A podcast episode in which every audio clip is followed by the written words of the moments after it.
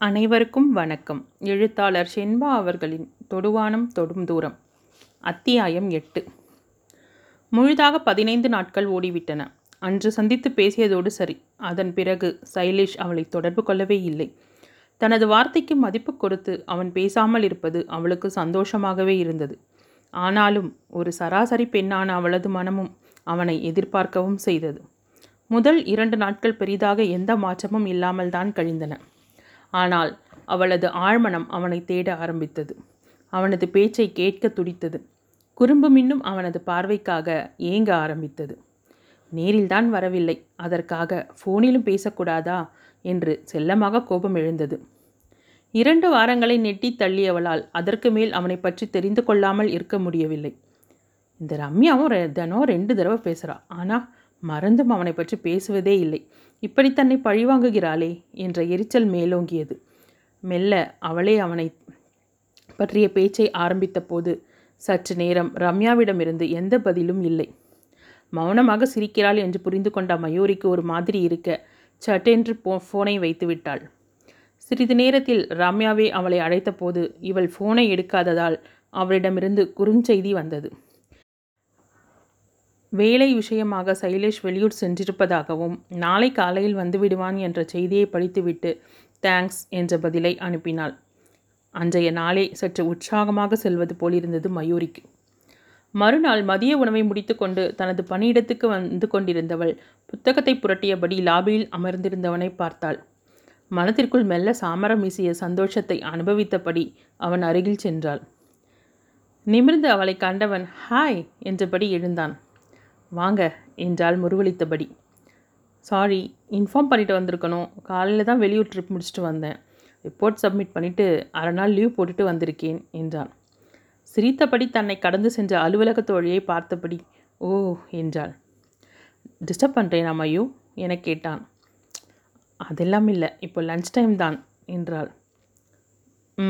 எனக்காக ஒரு of day leave போட்டுட்டு வர முடியுமா என கேட்டான். லீவா என்று இழுத்தாள் அவள். ஆம் என்பதைப் போல தலையசைத்தான். கொஞ்சம் வேலை இருக்கே என்றாள். பரவாயில்ல முடிச்சிட்டு வா வெயிட் பண்ணுறேன் இல்லை மூணு மணியாவது ஆகிடும். நோ ப்ராப்ளம் என்றவன். அவள் சொன்னது போலவே பொறுமையாக காத்திருந்து அவளை அழைத்துச் சென்றான். இப்போ நாம் எங்கே போகிறோம் மென்குரலில் கேட்டாள். சஸ்பென்ஸ் என்று புன்னகைத்தவன் திரும்பி சாலையை பார்க்க மயூரி சலிப்புடன் ஆட்டோவில் சாய்ந்து அமர்ந்தாள். நம்ம இங்கே தான் இறங்கணும் தேங்க்ஸ் என்றபடி ஆட்டோவிற்கான பணத்தை கொடுத்தவன் வா மயூ என்று அவளை அழைத்து கொண்டு நுழைந்த இடம் ஒரு கார் ஷோரூம். கல்யாணத்துக்கு முன்னாலேயே கார் வாங்கணும்னு நினச்சிட்டு இருந்தேன் என்றவன் சுட்டிக்காட்டிய காரை கண்டதும் மயூரியின் எம்மைகள் அழகாக விரிந்தன. அவளுக்கு பிடித்தமான ஆழ்ந்த நீல நிறத்தில் டாடா இண்டிகோ. சந்தோஷத்தில் அவளுக்கு பேச்சே வரவில்லை. உனக்கு ப்ளூ கலர்னால் ரொம்ப பிடிக்கும்னு ரம்யா சொன்னாங்க. பிடிச்சிருக்கா? என கேட்டான். நெக்குருகி நின்றவளது கரத்துடன் தனது கரத்தை பிணைத்துக்கொண்டு ரிலாக்ஸ் என்றான். அப்போதே காரை டெலிவரி எடுத்தவன் முன்பக்க கதவை திறந்துவிட்டு அவளை அமரச் செய்தான். எதுவும் பேசாமல் அவனை திரும்பி திரும்பி பார்த்தவளை நிதானமாக பார்த்தான். என்ன மயூ எதுவோ சொல்லணும்னு நினைக்கிற? என்னன்னு சொல்லு என் என்றான். நீங்கள் உங்கள் அப்பா அம்மாவை அழைச்சிட்டு வந்து கார் வாங்கியிருந்தா ரொம்ப சந்தோஷப்பட்டிருப்பாங்க. ஆமாம் ஆனால் கொஞ்ச நேரத்துக்கு முன்னால் உன் முகத்தில் தெரிஞ்ச சந்தோஷத்தை தவற விட்டுருப்பேனே. இருந்தாலும் பெரியவங்க இருக்கும்போது நான் என்னை தயங்கி நிறுத்தினாள். மயோ இதெல்லாம் ஒரு விஷயமே இல்லை. நிறைன்னு நினச்சா நிறை குறைன்னு நினச்சா குறை. எல்லாத்துக்குமே நம்ம மனசு தான் காரணம் என்று சொல்லி அவளது கேள்விக்கு முற்றுப்புள்ளி வைத்தான். கோவில் வாசலில் அவளை இறக்கிவிட்டவன் நீ போயிட்டே இரு நான் காரை பார்க் பண்ணிட்டு வரேன் என்று சொல்லிவிட்டு காரை ரிவர்ஸ் எடுக்க மயூரி கோபுரத்தை பார்த்து கன்னத்தில் போட்டபடி கோவிலுக்குள் நுழைந்தாள். அர்ச்சனை தட்டை வாங்கி கொண்டு திரும்பியவளை என்னம்மா மயூரி சௌக்கியமாக இருக்கியா? என்றவரது குரலில் நின்றாள். யார் இவர்? என்ற யோசனையுடன் அந்த பெரியவரை பார்த்தாள். என்னம்மா என்ன நினைவில்லையா? என்று மீண்டும் கேட்டவரை புரியாமல் பார்த்தாள். இல்லை நீங்கள் யாருன்னு தெரியலை சாரி என்று நிறுத்திவிட்டு ச சைலேஷ் வருகிறானா? என்று திரும்பி பார்த்தாள். ஆரம்பிச்சிட்டிங்களா அவங்க வேலையை? என்றபடி வந்த பெண்மணியை பார்த்ததும் மயூரியின் முகம் மேலும் குழப்பத்தை வெளிப்படுத்தியது. பயப்படாதம்மா நாங்கள் உனக்கு ரொம்ப நெருங்கின சொந்தம். இவங்க என் மனைவி வடிவாம்பாள் எனக்கு வடிவு நான் மிஸ்டர் வடிவாம்பாள் என்று அவர் சொல்ல கண்களை அகல விரித்து பேச்சு வராமல் திகைத்து நின்றாள். என்னம்மா நீ கொடுக்குற ரியாக்ஷனை பார்த்தா நான் முதல்லேருந்து வரணும் போல இருக்கே என்று கேலியாக சொன்னார் கேசவன். "அ- அது மாமா என்றவள் சந்தோஷத்தில் திக்கு முக்காடினாள். பரவாயில்ல வடிவு உன் பிள்ளை மருமக கிட்ட நம்மளை பற்றி சொல்லியிருக்கான். உன் பேரை சொன்னதும் கற்பூரம் மாதிரி பட்டுன்னு பிடிச்சிக்கிட்டா பாரு என்று சிரித்தார் கேசவன்.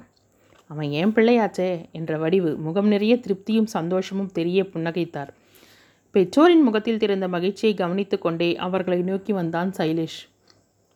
மயூரியின் அருகில் வந்து நின்றவனைக் கண்ட வடிவாம்பாள் இருவரது ஜோடி பொருத்தத்தையும் பார்த்து பெருமிதம் கொண்டார். எப்படிம்மா உங்கள் மகனோட செலெக்ஷன் என்று புருவத்தை உயர்த்தி சிரித்த மகனை பார்த்து தனக்கு பூரண திருப்தி என்பது போல தலையசைத்தார் வடிவு. மனம் நிறைய சந்தோஷத்துடன் கண்களில் நன்றியுடன் சைலேஷை பார்த்தான் மயூரி. கடவுளை தரிசித்துவிட்டு காருக்கு பூஜையும் போட்டுவிட்டு நால்வரும் இரவு உணவை ஹோட்டலிலேயே முடித்து கொண்டனர். சைலேஷ் நீ மயூரியை கூட்டிகிட்டு கிளம்பு நாங்கள் ஆட்டோவில் வீட்டுக்கு போகிறோம் என்ற வடிவு பத்திரமா போயிட்டு வாமா என்றார். சரி என்பது போல தலையசைத்தவள் வரேன் அத்தை வரேன் மாமா என்று இருவரிடமும் விடைபெற்று கிளம்பினாள். மாலையிலிருந்தே நடந்த விஷயங்களால் உணர்வுகளின் ஆ ஆதிக்கத்தில் கட்டுண்டிருந்தவள் எதுவுமே பேசவில்லை. அதை புரிந்தவனாக அவனுமே மௌனமாக காரை செலுத்தி கொண்டிருந்தான். அத்தியாயம் ஒன்பது. ஹாஸ்டலின் அருகே காரை நிறுத்திவிட்டு மயூரின் அருகில் வந்து நின்றான். மெல்ல அவனை ஏறிட்டு நோக்கியவள் தேங்க்ஸ் என்றாள். தெருவிளக்குகள் கூட இல்லாத அவ்விடத்தில் வெண்ணிலவின் ஒளியில் நெகிழ்ந்திருந்த அவளது முகம் மேலும் வசீகரமாக தோன்றியது அவனுக்கு. கண்களில் இருந்து வழிந்த ஈரத்தால் கன்னங்கள் பளபளத்தன. ஒரு விரலால் அவளது கண்ணீரை மெல்ல துடைத்து விட்டான். சட்டென அவனிடமிருந்து வேகமாக விலகி நடந்தவள் அதே வேகத்தில் நின்று அவனை திரும்பி பார்த்தாள். அவனும் மௌனமாக அவளையே பார்த்திருந்தான். அவளது இதயம் வேகமாக துடித்தது. மெல்ல அவனை நெருங்கினவள் கூச்சத்தில் சற்று திணறினாள். மயூ என்ற அவனது குரல் மயிலிறகாய் அவள் இதயத்தை வருடியது. தன் கனவை நினைவாக்க வந்த தன் உள்ளம் கவர்ந்தவன் மேல் ஆசை பொத்துக்கொண்டு வந்தது. தவியாய் தவித்த மனத்தை அடக்க முடியாமல் அவள் போராடுவதை அவன் புன்னகையுடன் பார்த்தான். புடவையின் முனையை கைவிரலில் சுற்றியபடி இருந்தவள் அதை நிறுத்திவிட்டு நிமிர்ந்து அவனை பார்த்தாள். அவளது வாய்மொழிக்காக அவனும் ஆர்வமாக காத்திருக்க ஐ லவ் யூ சைலேஷ் என்றவள். அவன் சற்றும் எதிர்பாராத நேரத்தில் தன் இதழ்களை அவனது கன்னத்தில் பதித்துவிட்டு ஓட்டமாக ஹாஸ்டலை நோக்கி ஓடினாள். வெறும் வார்த்தைகளை எதிர்பார்த்து காத்திருந்தவனுக்கு கன்னத்தின் ஈரம் நடந்ததெல்லாம் உண்மைதான் என்று உணர்த்தவும் சந்தோஷத்தில் துள்ளி குதிக்க வேண்டும் போலிருந்தது. கன்னத்தை சற்றே தடவி சிரித்து கொண்டபோது மொபைல் ஒலிக்கவும் புன்னகை மாறாமல் ஃபோனை எடுத்தான். சைலேஷ் எங்கேடா இருக்க? என்ற குணாவிற்கு சொர்க்கத்தில் என்று ரசனையுடன் பதிலளித்தான். வீடு வந்து சேரும் வரை அடக்கி வைத்திருந்த பேச்செல்லாம் வடிவாம்பால் திருவாய் மலர ஆரம்பித்தார். சீக்கிரமே நல்ல நாள் பார்க்கணும். என் மருமக என்னைக்கு வீட்டுக்கு வருவான்னு இருக்குது சைலேஷ் சொன்னப்போ கூட பொண்ணு இவ இப்படி இருப்பாளோன்னு கொஞ்சம் கவலையாக இருந்தது. ஆனால் இவள் அடக்கமாக அமைதியாக பக்தியானவளாக தான் இருக்கா. நாளைக்கு நல்ல நாள். இனியா வீட்டில் விஷயத்தை சொல்லி புதன்கிழமை மயூரி வீட்டில் போய் பேசி முடிச்சிடலாம் என்ற மனைவியை மௌனமாக பார்த்தார் கேசவன். நான் பேசிகிட்டே இருக்கேன். நீங்கள் ஒன்றுமே சொல்ல மாட்டேன்றீங்களே. நாளைக்கு பொறுமையாக பேசிக்கலாம். சைலேஷும் என்னவோ முக்கியமாக பேசணும்னு சொன்னான். என்றவர் படுக்க சென்று விட வடிவம்பாலுக்கு ஏதோ ஒன்று நெருடியது. ஒருவேளை நாம் எதிர்பார்க்கும் அளவிற்கு செய்ய மாட்டாங்களா? இருந்தால் என்ன?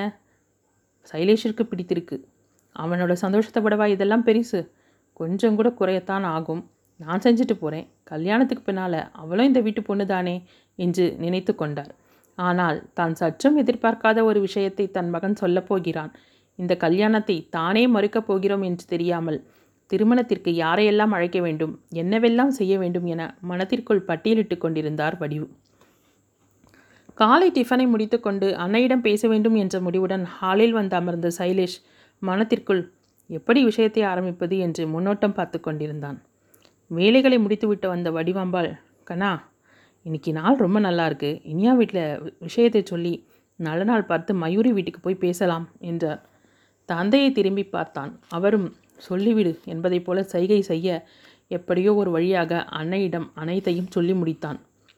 மகன் சொன்னவற்றை கேட்டு அதிர்ந்து போய் அமர்ந்திருந்த வடிவின் முகம் மெல்ல கோபத்துக்கு மாறியது. இதுக்கு நான் ஒரு நாள் சம்மதிக்க மாட்டேன் சைலேஷ். அவளை இந்த நிமிஷத்தோட நீ மறந்துரு என்று காட்டு கத்தலாக கத்தினார். அம்மா எதையுமே மயூரியா உருவாக்கிக்கல. அவளோட நிலமையை கொஞ்சம் யோசிச்சு பாருங்கள் நானாக தான் என்னோட காதல் அவகிட்ட சொன்னேன் என்றான். போதும்பா போதும். காதலாம் காதல். அவளுக்கு உன் மேலே இருக்கிறது காதலாமா? இனி அவளோட பேச்சையே இந்த வீட்டில் எடுக்காத. எப்பேற்பட்ட குடும்பம் நம்மளுது. இப்படி ஒரு சாக்கடையில் பொண்ணு கட்டினா யார் நம்ம மதிப்பாங்க? இந்த ஊர் உலகம் என்ன பேசும்? நாமெல்லாம் மான மரியாதைக்கு பயந்து வாழறவங்க. இவளுங்களை மாதிரி வேலைக்கு ஒருத்து அவர் மேற்கொண்டு பேசுவதற்குள் அம்மா! என்று உரக்க கத்தினான். அவனது ஆக்ரோஷமான குரலை கேட்ட வடிவம்பால் திகைத்து போனார் தன் மகனா இப்படி பேசுவது? என்று இமைக்காமல் பார்த்தார். எப்படிம்மா மயூரியை பற்றி இப்படி கீழ்த்தரமாக பேச உங்களுக்கு மனசு வந்துச்சு? உங்களுக்கும் ஒரு பொண்ணு இருக்கா? ஏன்பா என் பொண்ணுக்கு என்ன குறை? ராஜாத்தி மாதிரி பெத்து வளர்த்து நல்ல இடத்துல கல்யாணம் பண்ணி வச்சு இன்னைக்கு ஓஹோன்னு வாழ்ந்துட்டுருக்கா அவளோட கண்ட கழிச்சடையை ஒப்பிட்டு பேசாத. அம்மா ப்ளீஸ் திரும்ப திரும்ப நீங்கள் மயூரியை அவமானப்படுத்துறது போல் பேசி என்னை கோவப்படுத்தாதீங்க. அப்படிப்பட்ட குடும்பத்தில் பிறந்தது அவளோட தப்பா? அவளுக்கு ரொம்ப மென்மையான மனசுமா அதில் பெயருக்கு கூட களங்கம் கிடையாது என்று ஆதங்கத்தில் கத்தியவன் தன்னை சற்று கட்டுப்படுத்தி கொண்டான். அம்மா அவளோட பிறப்பு எப்படி இருந்தா என்ன நம்ம வீட்டுக்கு வந்ததும் அவள் இந்த வீட்டு பொண்ணு உங்களோட மருமக என்றவனை சைலேஷ் என்று கத்திய வடிவாம்பாளின் குரல் தடுத்து நிறுத்தியது. வேண்டாம் போதும். கண்டவளை பற்றி பேசி உன்னோட நேரத்தையும் எங்களோட பொழுதையும் வீணாக்காத. என்னோட முடிவு இதுதான். உனக்கு இவ வேணாம் என்று மூச்சை அடக்கி கொண்டு பேசினார். சிறிது நேரம் அங்கே யாருமே பேசவில்லை. சைலேஷ் தனது முடிவில் நிலையாயிருக்க வடிவம்பாள் அதைவிட உறுதியாக நின்றார். ஆனாலும் மகனின் முகவாட்டம் அவருக்கு வேதனையாக இருந்தது. அம்மா அம்மா என்று எதற்கெடுத்தாலும் தன்னை சுற்றி வரும் மகனுக்காக எதையும் செய்ய அவரும் தயார்தான்.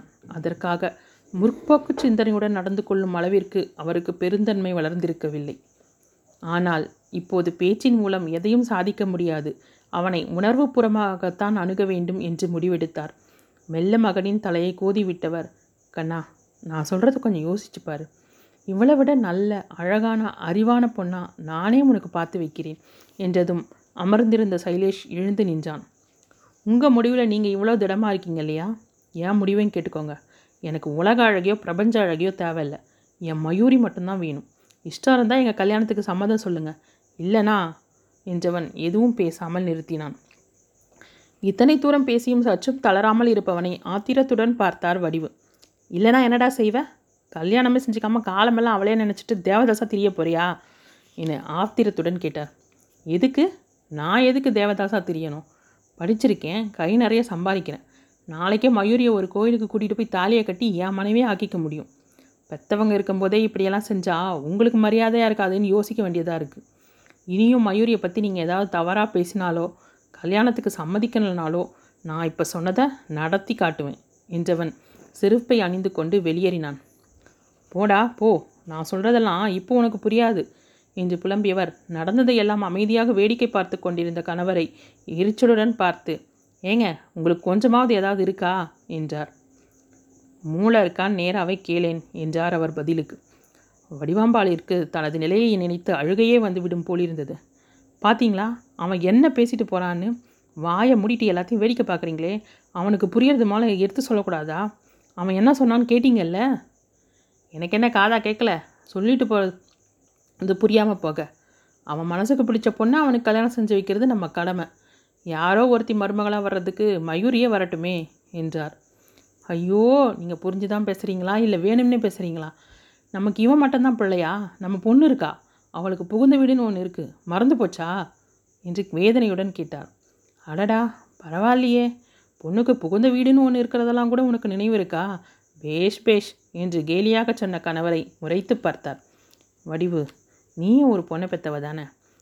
நம்ம இனியாவை ஒரு நிமிஷம் மயூரியோட இடத்துல வச்சுப்பாரு என்று சொல்லை கேட்டதும் காதுகளை இறுக மூடிக்கொண்டார் அவர். அவரது வார்த்தைகளை சகித்துக்கொள்ள முடியாமல் இல்லை என்பது போல தலையை இடமும் வளமாக ஆட்டினார். அவன்தான் அப்படி பேசிட்டு போகிறான்னா நீங்களுமா? இங்கே பாரு நெருப்புன்னு சொன்னால் வாய் வந்துடாது மயூரியையும் உன் மகளையும் இணைச்சி பேசுகிறதால இனி அவக்கு எந்த பாதகமும் வந்துடாது. சேத்தில் வளர செந்தாமரையை தானே மகாலட்சுமிக்கு மாலையாக கட்டி போடுறோம் என்று நிதானமாக புரிய வைக்க முயன்றார். ஆயிரம் சொல்லலாம் ஆனால் என் பிள்ளையே எனக்கு நீ முக்கியம் இல்லைன்னு சொல்லிட்டானே.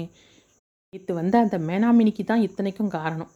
இன்னும் கல்யாணம் முடிஞ்சா என் பிள்ளை எனக்கு இல்லைன்னு ஆகிடுவான் என்றவர் முந்தானையால் கண்களை துடைத்து கொண்டான். முட்டாதனமாக பேச நீயே ஏதாவது கற்பனை பண்ணி பேசாத. வீட்டுக்கு வர்ற வரைக்கும் உன் கண்ணுக்கு நல்லவளாக அடக்கமாலாம் தெரிஞ்ச பொண்ணு இப்போ மேனாமினிக்காக தெரியறா. இதுக்கெல்லாம் என்ன காரணம்? உன் மனசில் தூசு படிஞ்சு போச்சு. அது உன் பார்வையில் வித்தியாசத்தை கொண்டு வந்துருச்சு.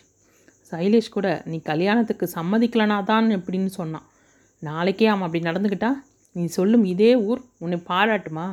அப்பவும் உன்னை தான் கரிச்சு கொட்டும்.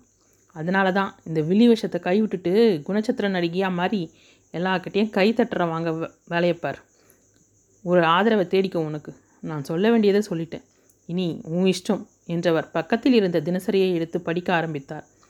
சுவற்றில் இருந்த மகனது ஃபோட்டோவையே பார்த்து கொண்டிருந்த வடிவிற்கு சற்று முன் கண்ட அவனது முகவாட்டமும் உயிரோட்டமில்லாத சிரிப்பும் நினைவிற்கு வந்து அவனது நெஞ்சை பாரமாக கணக்கச் செய்தது.